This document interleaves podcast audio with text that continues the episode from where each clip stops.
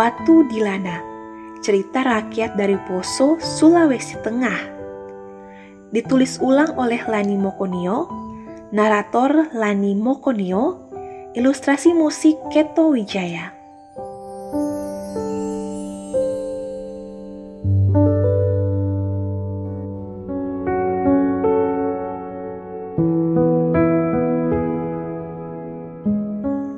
Zaman dahulu, di sebuah kampung hiduplah seorang perempuan yang bernama Dilana. Dilana adalah perempuan paruh baya yang belum menikah.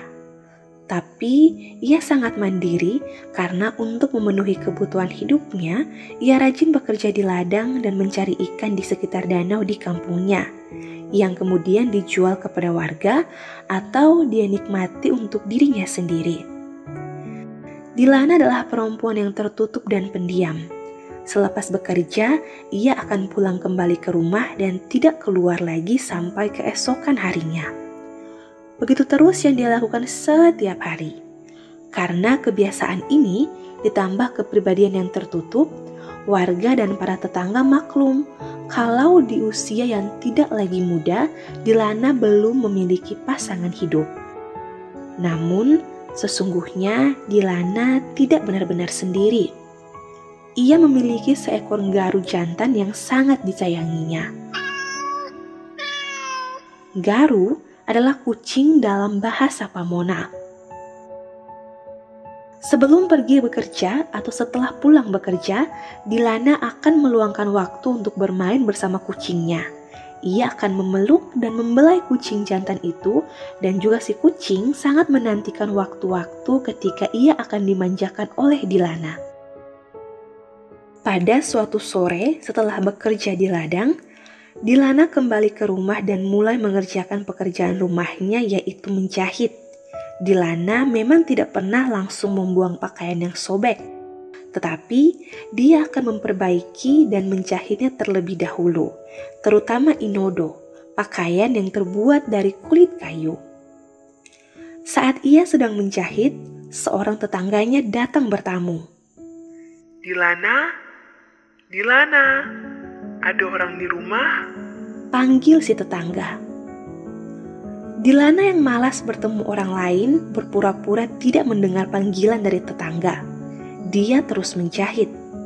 Namun, tiba-tiba jarum yang digunakan untuk menjahit itu terjatuh dan terselip ke lantai rumahnya yang terbuat dari papan. Jarum itu jatuh di bawah bagian rumah. Sama dulu, rumah di pinggiran Danau Poso berbentuk panggung untuk menghindari ancaman binatang buas, misalnya buaya, tetapi juga sebagai pencegahan ketika air danau pasang. Dilana yang malas keluar rumah namun ingin melanjutkan pekerjaan menjahitnya menjadi bingung karena jarum yang digunakannya malah terjatuh. Akhirnya, dia meminta kucingnya untuk mengambilkan jarum itu. Garu, ambilkan jarumku yang jatuh di bawah kolong rumah kita. Ucap Dilana kepada kucingnya, tapi si kucing tetap diam di tempatnya. Garu, ambilkan jarumku di kolong rumah kita. Kalau aku yang keluar, nanti akan dilihat oleh tetangga yang tadi datang ke rumah. Kata Dilana lagi.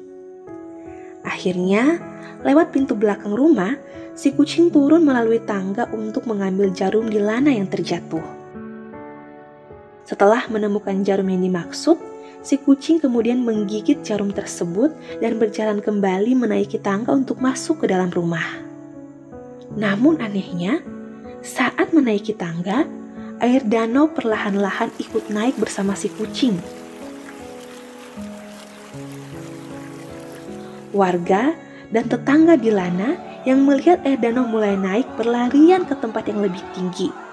Dan beberapa orang tetangga memanggil Dilana, memperingatkan supaya ia keluar dari rumah dan menyelamatkan diri. Dilana, Dilana, ayo keluar dari rumah secepatnya. Air danau tiba-tiba naik. Seru tetangga Dilana. Dilana yang cuek masih menunggu kucingnya kembali membawa jarumnya. Ketika panggilan itu didengarnya lagi, ia hanya menanggapi dengan gedikan bahu. Saat si kucing sampai di tempat Dilana, air danau itu juga mengikutinya naik hingga setinggi rumah Dilana. Akhirnya, dia terlambat menyelamatkan diri. Ia dan kucingnya diterjang air yang semakin naik hingga mencapai atap rumah. Warga kampung yang selamat kemudian saling tukar informasi dan melihat siapa yang tidak kelihatan di situ. Mereka tidak menemukan Dilana. Rupanya Dilana tidak selamat dari bencana yang baru saja terjadi. Sekarang, di wilayah Tando Duwangko, kita dapat melihat dengan jelas batu-batu besar berwarna hitam yang tersebar di lokasi tersebut. Dan ada satu batu yang paling besar berada di tengah danau. Bila air danau surut, akan nampak dengan sangat jelas jajaran batu-batu besar berwarna hitam seperti layaknya sebuah perkampungan. Konon katanya, musibah terjadi karena Dilana menyuruh kucingnya untuk mengambilkan jarum. Sesuai dengan kepercayaan orang tua dulu, kucing adalah hewan yang paling dekat dengan manusia sehingga menyuruh kucing atau memperlakukan kucing dengan buruk dapat menyebabkan bencana.